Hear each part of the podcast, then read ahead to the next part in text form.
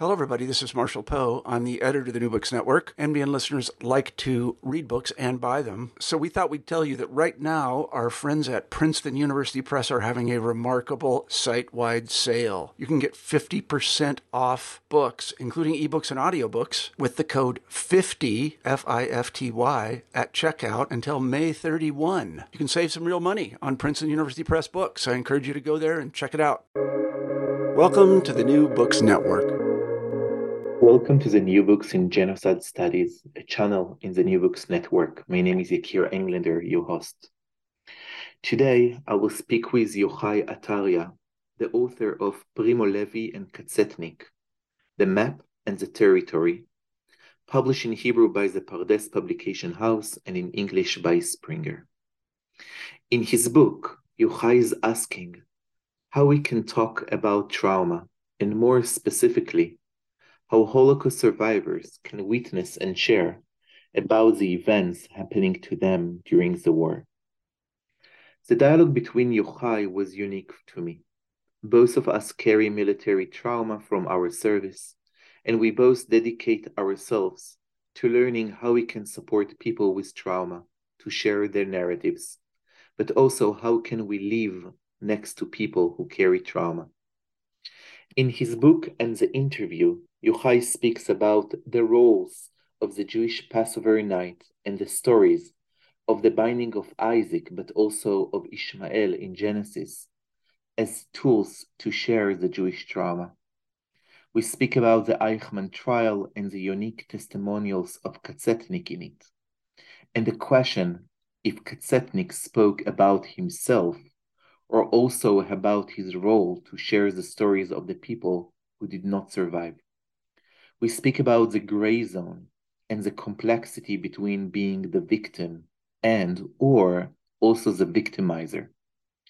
This interview, as others I offer you, is an invitation to listen to people from Israel and Palestine, people who are living the conflict and use their lives to touch it in different ways and to reflect on how we can heal the conflict. It is my wish to give you the gift not to speak about the conflict, but to meet people from it. Yochai Ataria, our host today, is an associate professor at the Telchai College. He is the author of Body Disownership in Complex Post-Traumatic Stress Disorder from 2018 and The Structured Trauma of Western Culture from 2017. He also co-edited the book Schema and Body Image, Jeanne Marie, Beyond the Mind's Limit, and the Interdisciplinary Handbook of Culture and Trauma. Yochai, hello, and thank you so much for coming to the New Books Network. Hey. Yochai, I want to speak with you about the book of how we write about the Holocaust and questions around death. And we're going to focus on Katsetnik, and we're going to focus about Primo Levi, and very soon I will ask you to say a few words about them. But I want to ask maybe a more general question. We say in the Passover, the Jews say in the Passover night, they said that we need to remember. And in each generation, right, we tell a story. This is what we do on the Passover night. Yeah. And now there is, as the less survivors of the Holocaust that are separating from us, are dying, come the question, what should we remember? And they tell us, this is your role to remember. And I want, in your book, ask a question, how do you remember? And what do you remember? Can we trust the memories? I wonder, wow. How did you come to write this book? So in a way, I arrived exactly from your story about Pesach. So in a way, I always ask myself, during Pesach, why are we so dedicated to tell the story of the Jewish trauma, in a way, the Jew trauma? So in a way, my question is actually, how is it, if it is possible in a way, to avoid the big stories of Pesach and actually to listen to the real stories. And I've been in Yad Vashem a few times, and I heard over and again testimonies, and I always felt as if it's not really a testimonies. It's like a cooked story which we can hear, or which, you know, there is like there is like a way we are expect to hear some kind of traumatic story, and the result that all the stories felt very seems or feels as if they are alike. And for me to remember is first of all to listen to the words, to the stories, and in a way also to find a way to listen to the unsaid, in a way to the things which left aside, to the black holes, to the lacunas within the books. And memory, we should all remember, is not like a fixed thing, but is an ongoing process. So for me to remember is also to experience once again everything. So in my reading, I think that to read is to remember in a way. I love it. So in a way, the only way to come closer to understand the slavery of the Jews in Egypt is to choose to read the Passover Haggadah and to try to listen to something there that beyond the words. You know, I think, Yochai, there is a part in the Haggadah, in the Passover Haggadah, that there is debate between the rabbis in the Talmud how much God punished back the Egyptians. And I never understood it, right? I mean, one rabbi said, yeah, in Egypt, they got the 10 plagues, but after that, on the sea, they got more. And then the rabbi said, no, in Egypt, when they were suffering, actually, each one is like double four, double five. It's like when someone wants to say something and they fail to say it. And, yeah. And I feel maybe, is it true also about the memories of the Holocaust? Like, we listen to, but we also fail to listen? In a way, so I think in a way you were now very, very accurate. I'm a bit surprised by it. It's not that I'm being surprised by you, but I'm being surprised about myself now. So in a way, the reason I think Primo Levi suicide in the end, made suicide or whatever, is his inability to break the Haggadah. So in a way, we are as listener in many cases try to create an Haggadah from the Holocaust, from the story, instead of just listen. And simply the stories are simple. Sometimes they are very difficult, but we always prefer the Haggadah. And Katsetnik is maybe the most is like in Eichmann trial. In Eichmann trial, it's well known he fainted. So in a way, this is the Haggadah, in the biggest one. Yeah, and he was unable to write. Yeah, he's unable to. He wrote after it, but really it was like a minor writing, but he was unable to write almost for decades because he was locked within the Haggadah. In a way, Primo Levi is once again an example of we are unable to read Primo Levi. We want Primo Levi to be the nice guy, the optimist guy, the ironic survivor who has the ability to laugh, and we are unable to read that Primo Levi has a dark side all the way through and through. On the other end, we are unable to see that in Katsetnik there is a very complicated side, which is not simply to faint, but also to tell a very complicated story. For example, in his last book, Katsetnik in a way exposed his very, very deep identification with the Nazis. Mm. He asked over and again if I could be in that position, and the answer is over once and again, yes, I could. And in a way, this is against the Haggadah in a way. And for me, in a way, this book is a project which try to re-listen everything and to reread. In a way, there is also a very important story of Jorge Semprún, who is a Spanish. He was in Buchenwald, and he has this discussion with his friend in Buchenwald. How should this story should be told in a way? Mm. It should it be like pure reality? Should it be like imagine? Like should we use imagination? Should we lie in a way?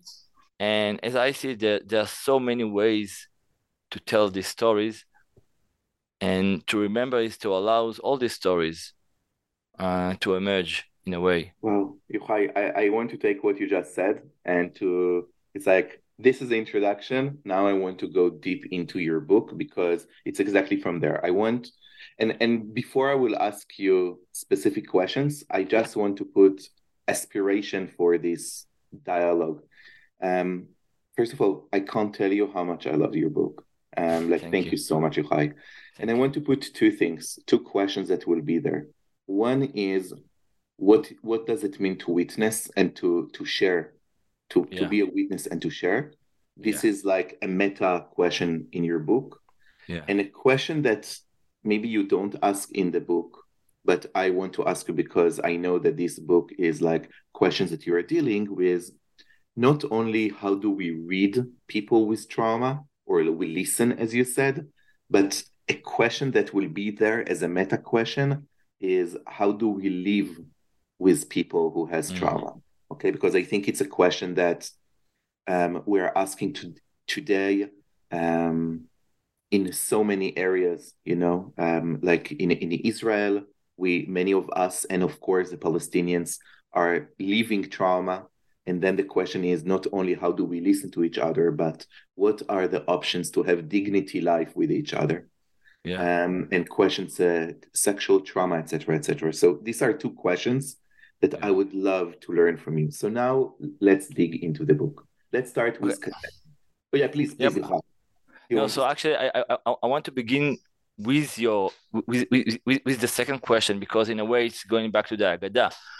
So once again, as in Israel, as I feel things, the biggest story is the story of the Akedah.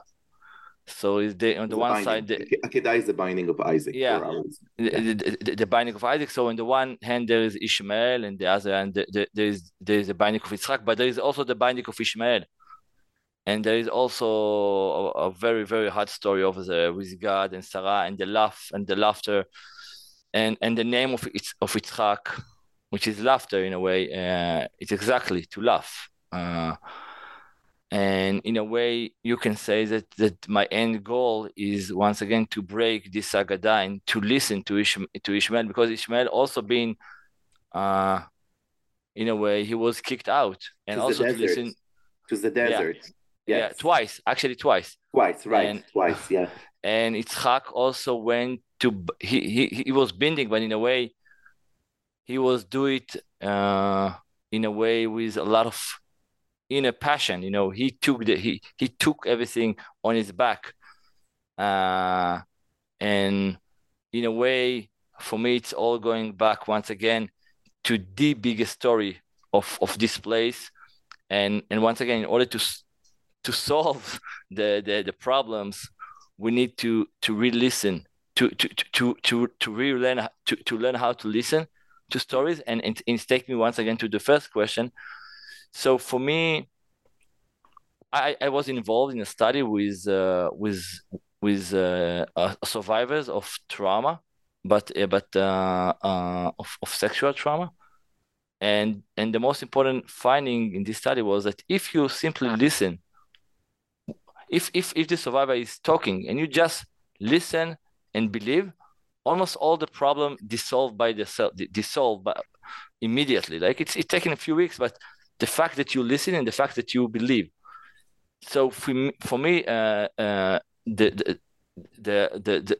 first law is to listen and to believe, even if it's sound impossible.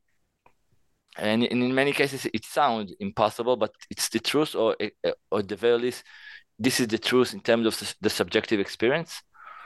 I think I answered both questions. I'm not sure, yes, but maybe. Yes, for sure.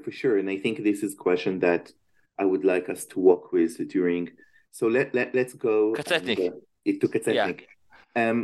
Not that I don't want to do the Wikipedia, but just like a few words that will lead us to the question that I'm interested, which is, what Katsetnik try to tell us, right? So a few words about Katsetnik. Yeah, so in a way, the problem with Katsetnik is that we are unable to do Wikipedia on Katsetnik, because I'm also editing a new book about Katsetnik, and there is all the time new amazing findings and new secrets, all the time new secrets and new truths and new lies. And so, and in a way, for me, Katsetnik is a story about a survivor. So in order to survive the Holocaust, you always had your own secrets. Why? Wait, why, Yochai?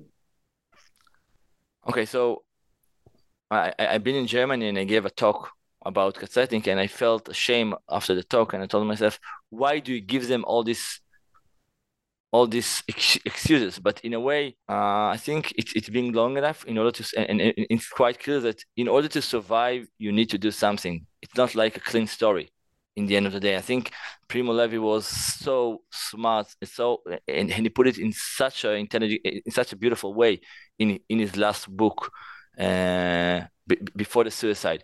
So he told us the truth. In order to survive, you must to put your hand in a way, you must to betray yourself in a way, and you must redefine the very notion of being a human being. So in both Katsetnik and Primo Levi, in this sense, tell us the same story. It's not as if you are. Wow, it's so complicated now to talk about it. Because it's been a while. Yeah. And once again, I want to be careful here. And all the time, as Levi says, all the time, you need to put a very strong wall between the survivors and the people who actually did the trauma, the Nazi. But that being said, the wall is not a real wall.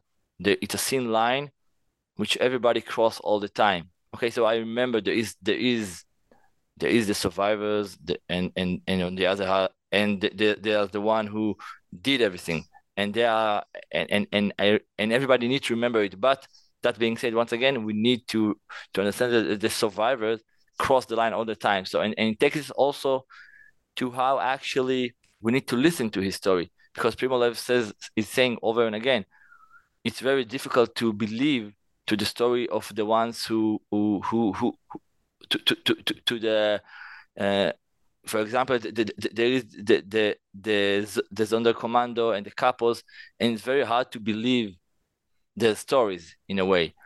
Right. But everybody crossed the line, and we need to be able to listen to these gray areas of the line. So to go back to Katsetnik, Katsetnik is in a way, he born in Poland, and he was sent to Auschwitz, but actually he has this amazing story, which in 1943 he was actually sent to Auschwitz, but went back and then sent once again, and it's quite rare story, and we discovered. And Yochai, his name is not Katsetnik.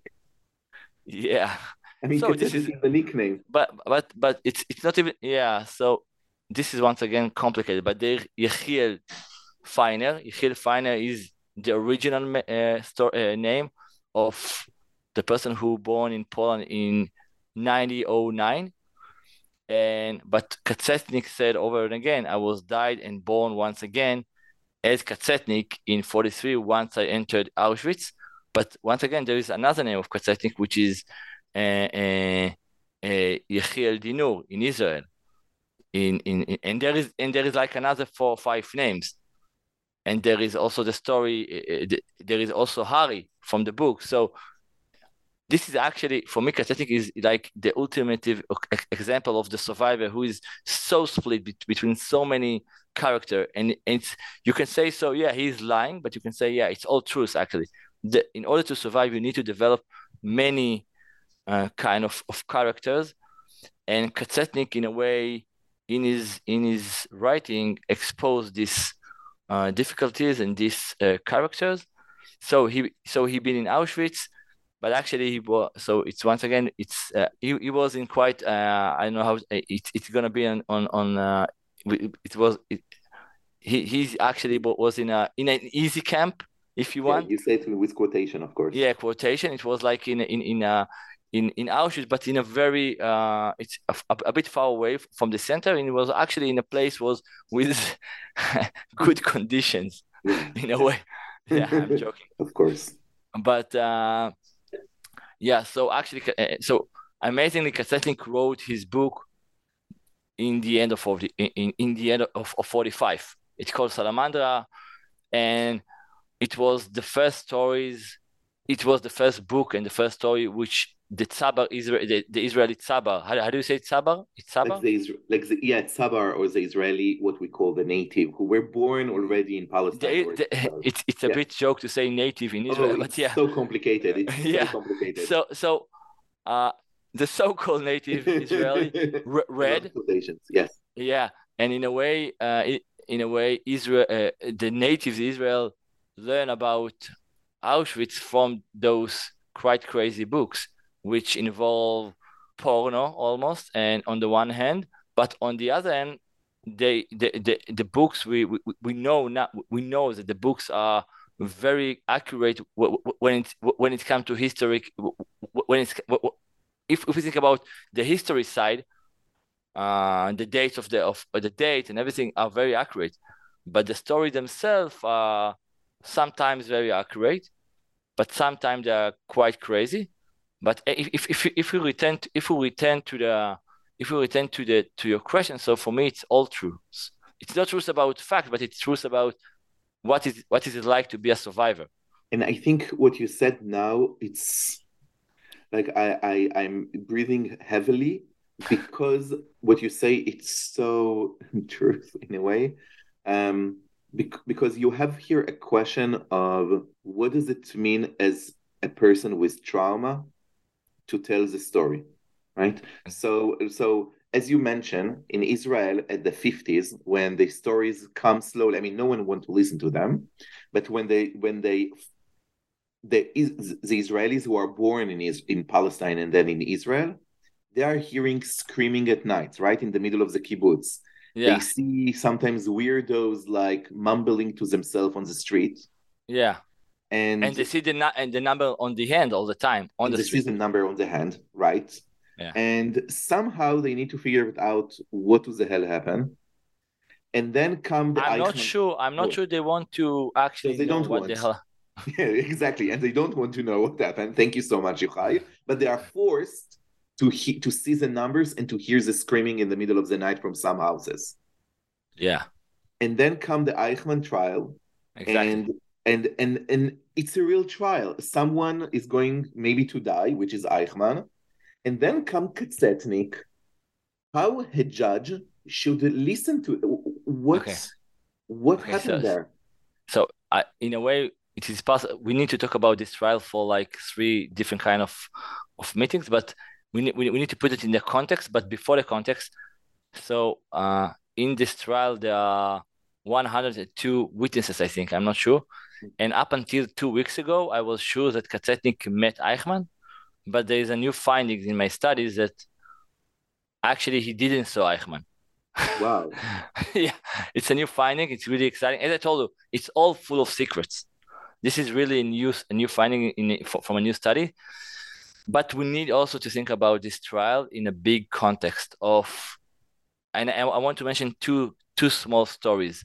Please. The first one is Eichmann trial is a reaction to the story of Kastner, and we cannot avoid. And to the train of Kastner. Yeah, and the trial. and the trial of Kastner. Sorry. We cannot avoid thinking about this is the big context of Ben-Gurion want in a way to reestablish the memory of the Holocaust. But as I told you, for me to reestablish the memory of the Holocaust in a way is to stop listening in a way. And for me, the biggest context, like in the most, and it's going back to the Haggadah.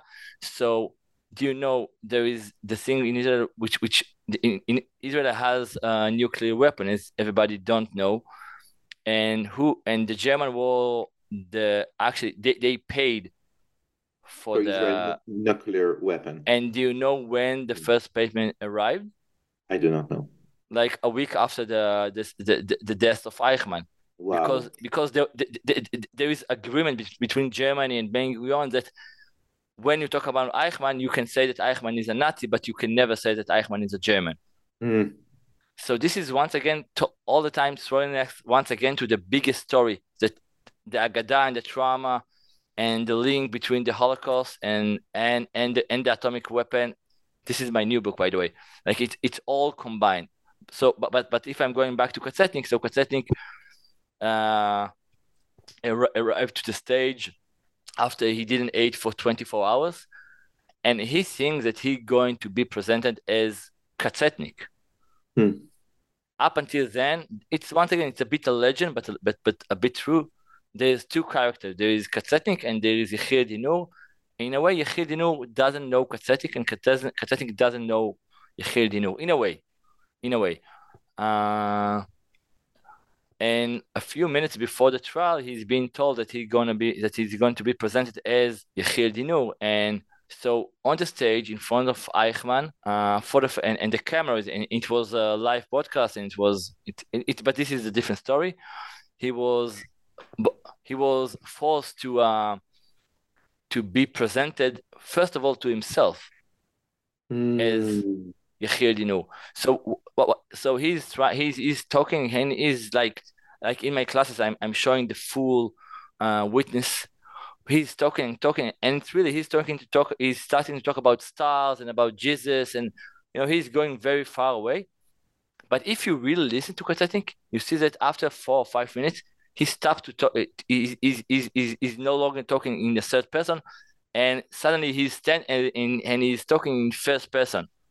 And suddenly he's over there. He said, "I'm seeing." So he's now Yechiel. I don't know who is it. Actually, for me, he's in an empty box. He could be a lot of people, but he returned to Auschwitz and he see everybody going to to the chambers, and he say in the first he say I saw them, but after a few minutes he's saying, "I'm seeing them." Mm. I'm now over, and in a way he moved from 61 from Israel to Auschwitz to 44, 45. And in this moment, exactly, the trial stops him. And for me, this is the most important moment in the way Israel, unable to really listen to the witnesses, because this was the first time, and as I see it, also the last time, that we saw a witness. A real witness, for me, a real witness is to witness is actually to move back and forth between the here and now and the back then. And he just shifted. He began as Yechiel De-Nur, and he shifted to Katsetnik or to Yechiel Feiner or whatever. And in the moment he was there, the trial he forced to stop in a way. And do you know why he was forced to stop? Historically, because it sounds for them not testimonial anymore. Yeah, it is possible to say that in a way, all the way through and through, it was not a testimony. But today, I can say, from my perspective, it was a very strong testimony all the way through, because if you listen to the testimony, he was in the beginning, he's very far away, and he's talking like a robot, and each and every second he's become more emotional and going more to the past. And then once he arrived to the lacuna, to the black hole, he's being forced to stop talking. and amazingly, the camera is moving from him. The camera is moving, and then he faints. Mm. And so, as I see it, and here I'm deeply influenced by Shoshana Felman. Unable to be heard, he decided, it's all unconsciously, of course, to deliver the story in the only way he could, by through his body. And after the trial, he was actually in hospital for a few months, completely dissociated. Like his half body was paralyzed in a way. Wow. So he been accused that it was like it was an acting or something, but it was, for me, it was truth, a pure truth in a way. And actually, for me, the biggest thing is our inability to listen to him, and our inability and our in a way, Dan Meron and it in Israel, you can see that in many cases he's being accused, and this is for me the real story of the Holocaust, that we are unable to listen to the survivors. We prefer to make them crazy or whatever, instead of just listen to the story and take the story as truth, even if it's not accurate in terms of the facts. But who cares about the facts? There is history, and there is to remember. So it is possible to study history and the facts, but in order to remember, we need to listen to the subjective experience, and we fail to do it. And just for me, it's like this is, and we fail to listen to the story of Itzhak, and we are failing to hear Ishmael, and we are failing to hear Katsetnik. And last comment, Primo Levi, in his end of his life, he was in ongoing a dialogue with the German reader. And all over and again, he says that the German reader is unable to actually listen to him. And there's a very important story for him that I will stop in order for you to ask, and then I will return to the story of Levi. I would love it, because it brings other questions that I want to, but I want to stay for a second with Katsetnik and what you share with us. Because first of all, I hear a distinction between history and memory, and trauma cannot be healed by history, in a way, by facts. Trauma needs to be heard differently than just the facts. Do I say it right?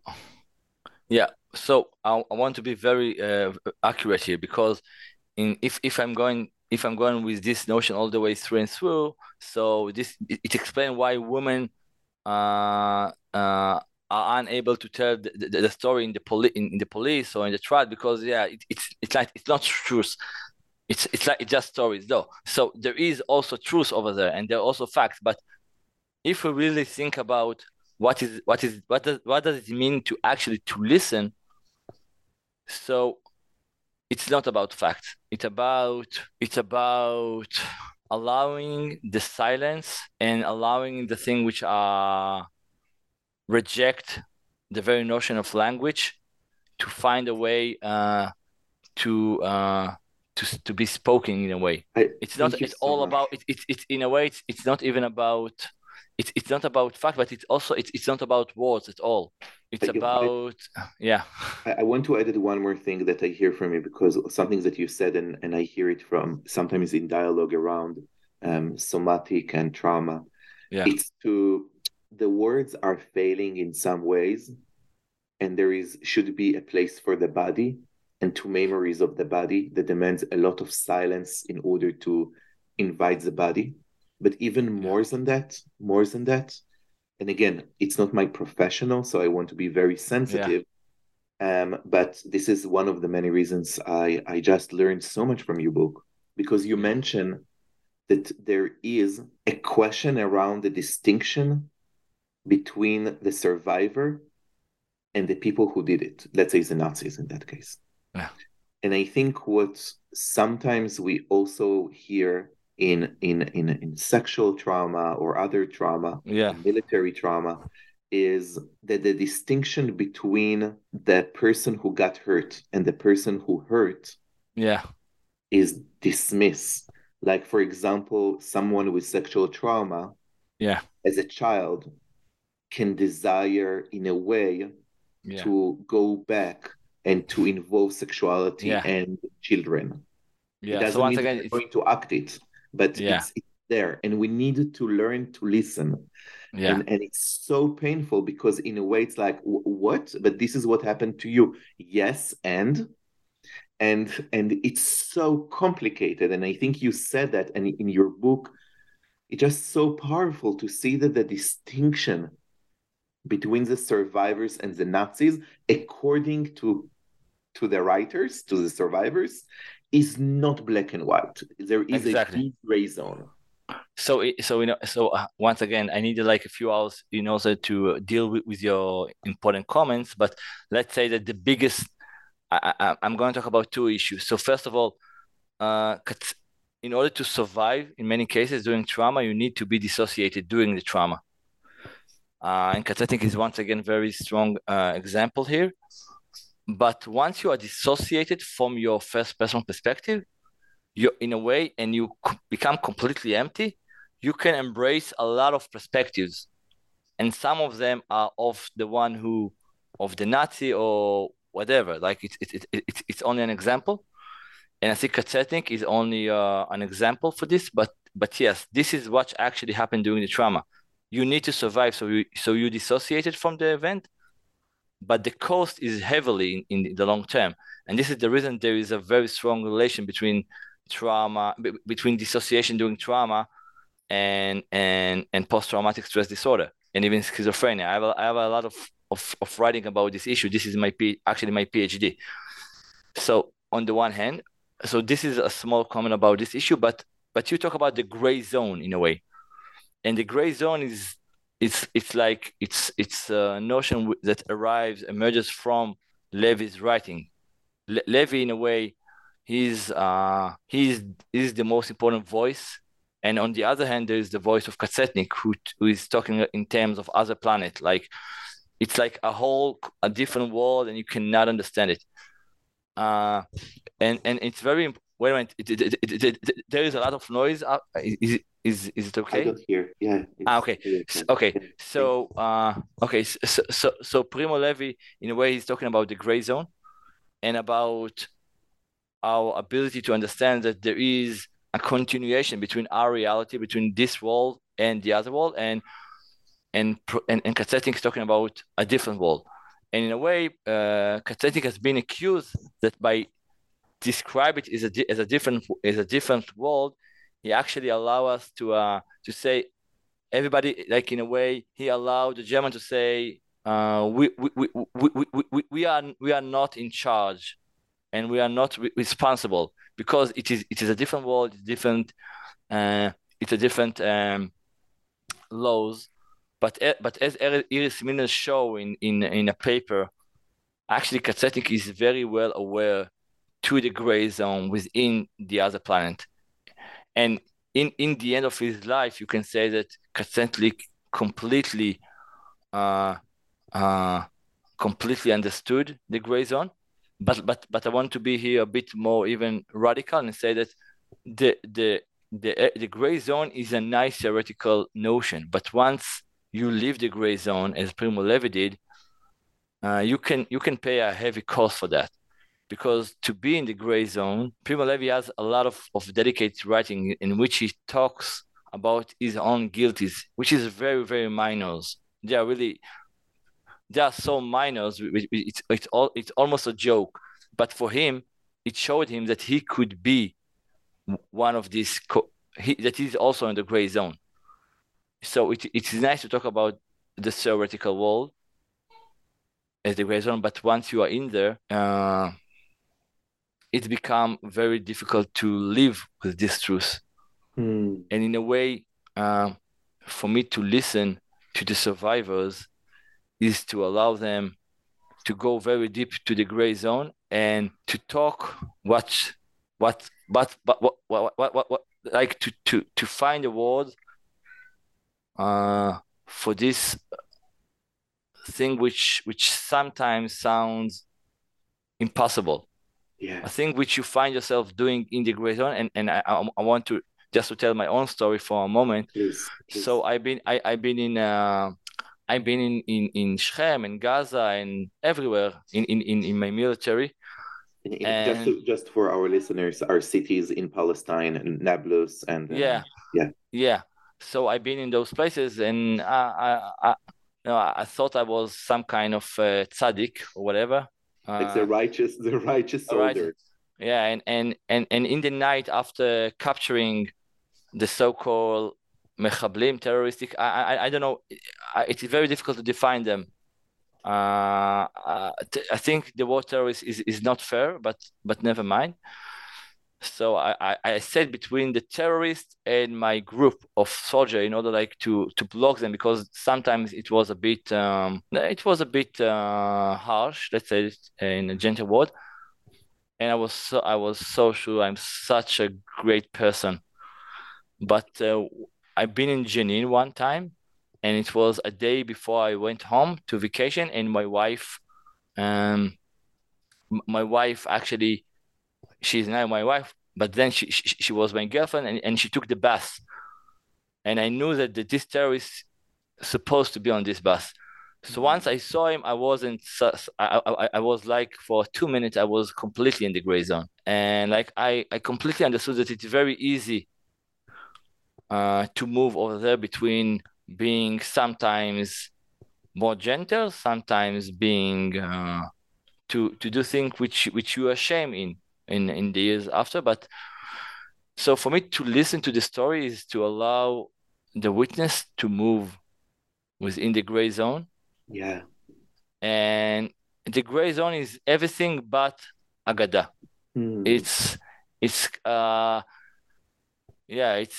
brute, you know, sometimes it's a brute truth. It's not nice one. But if we're talking once again about the big story, we talk about Haggadah and Pesach and about Itzhak. If we think about some kind of solution to the situation we are in now, we need to, in a way, to leave aside, in a way, the unrealistic stories which are cooked and to find a way to listen. And I think for my experience, in many cases, it's enough just to listen. It's so powerful. It's very powerful. And again, Yochai, I'm thinking about our listeners. I think about how do we teach what happened in the Holocaust for the next generation who are not going like to see people with numbers. They're not going to, they're not going to meet them even very soon. Yeah. Very soon. Yeah. And even the survivors who are still with us, they were kids, and to rely on trauma and kids, it's so complicated. Now, on the one hand, we're going to have more and more people who are going to say, you see, you read Katsetnik, it's clear that it's not clear reality. I don't know how to say that, without... Yeah. It's not true. Yeah, it's not true. And this Holocaust memory, in a way, it's just not history, so... Let's stop learning that, right? And so there is this notion and the notion of how do we listen to trauma. And I think there is something in your book and the way how you give, I felt so much intimacy between you, Primo Levi and Katsetnik, and the way how you walk us with their text and you show us, listen to them now. Like I really felt invitation, Yochai, to go to a journey in your book, amazing world. Thank you, thank you, and to go to really complicated things. And maybe we need to end. So I want to end with one more question, and it's not going to be such a clear one, but I want you to share a few words. I go back to my meta question. So how do we live with people with trauma? Yeah, Primo Levi decided to commit suicide. Yeah. I don't know what to say that. When you commit suicide, there are people who are after that need to live with that. Yeah. And it's very traumatic for them. Yeah. And Katsetnik I don't know what does it mean to live with Katsetnik, if it's possible. No, it's not possible. Yeah, it's not possible. And there is also, both of them force you to listen to something that none of us want to listen to, which is the Muselmann, this person who is like robotic, alive, already dead, who has no passion to life. No, you look at his eyes, from what I read, you don't see life. Yeah. It's so complicated. How should we live with these traumatic events? This is a big question.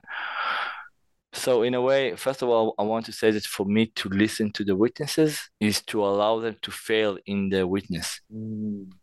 And everybody is in a way in a... The reason that Katsetnik is so strong as a writer, as I see it, is actually his failure. It is also true from Primo Levi. They are both failed to describe the inner world of the Muselmann. So allow them to live with the failure. Well, your question is a very difficult one. What do you take from the commit suicide of Primo Levi? First of all, let's say that it's very difficult to explain it. And in my book, I'm dealing, and I'm trying to compare between his suicide and Jeanne Marie, which is also I edited a book about Jeanne Marie, and I'm dealing quite a lot with Jeanne Marie, and it's not the same suicide. And each suicide has its own its own story. But let me just say that for me,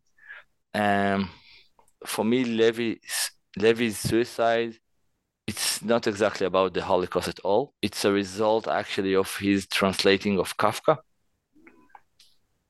And I remember my own experience after the second Lebanon, after the Lebanon War, the second one. I returned my home and I read Kafka, like just Kafka, for like 2 or 3 months. It was very difficult experience.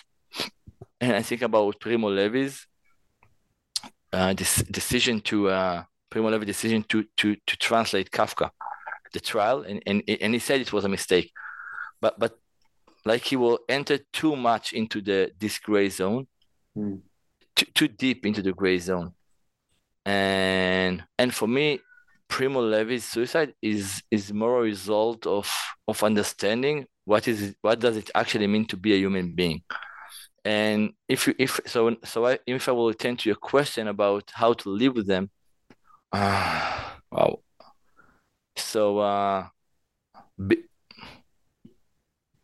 In a way, survivors, in many cases, are ashamed to be part of the human of this. They are ashamed to be humans because they, in a way, they saw how low it can get, and because they are also in the gray zone, they felt they are part of this.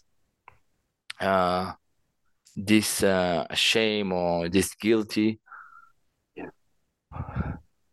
and so in a way, to allow them, to be with survivors, is to allow them and enable them to understand that, in a way, in crazy situation, you just do things, and. It's there is no use to blame or to feel guilty afterwards. It's like, in crazy situation you do crazy things in order to survive, and this is what it is. I love it, Yochai. I think that this sentence, what you say, is so powerful, because maybe the responsibility of us in society is to make sure that we don't force people to go to gray zones. Wow. Yeah. And I mean, it's so powerful what you said. I if it's okay, I want to stay with that. Amazing. Thank you.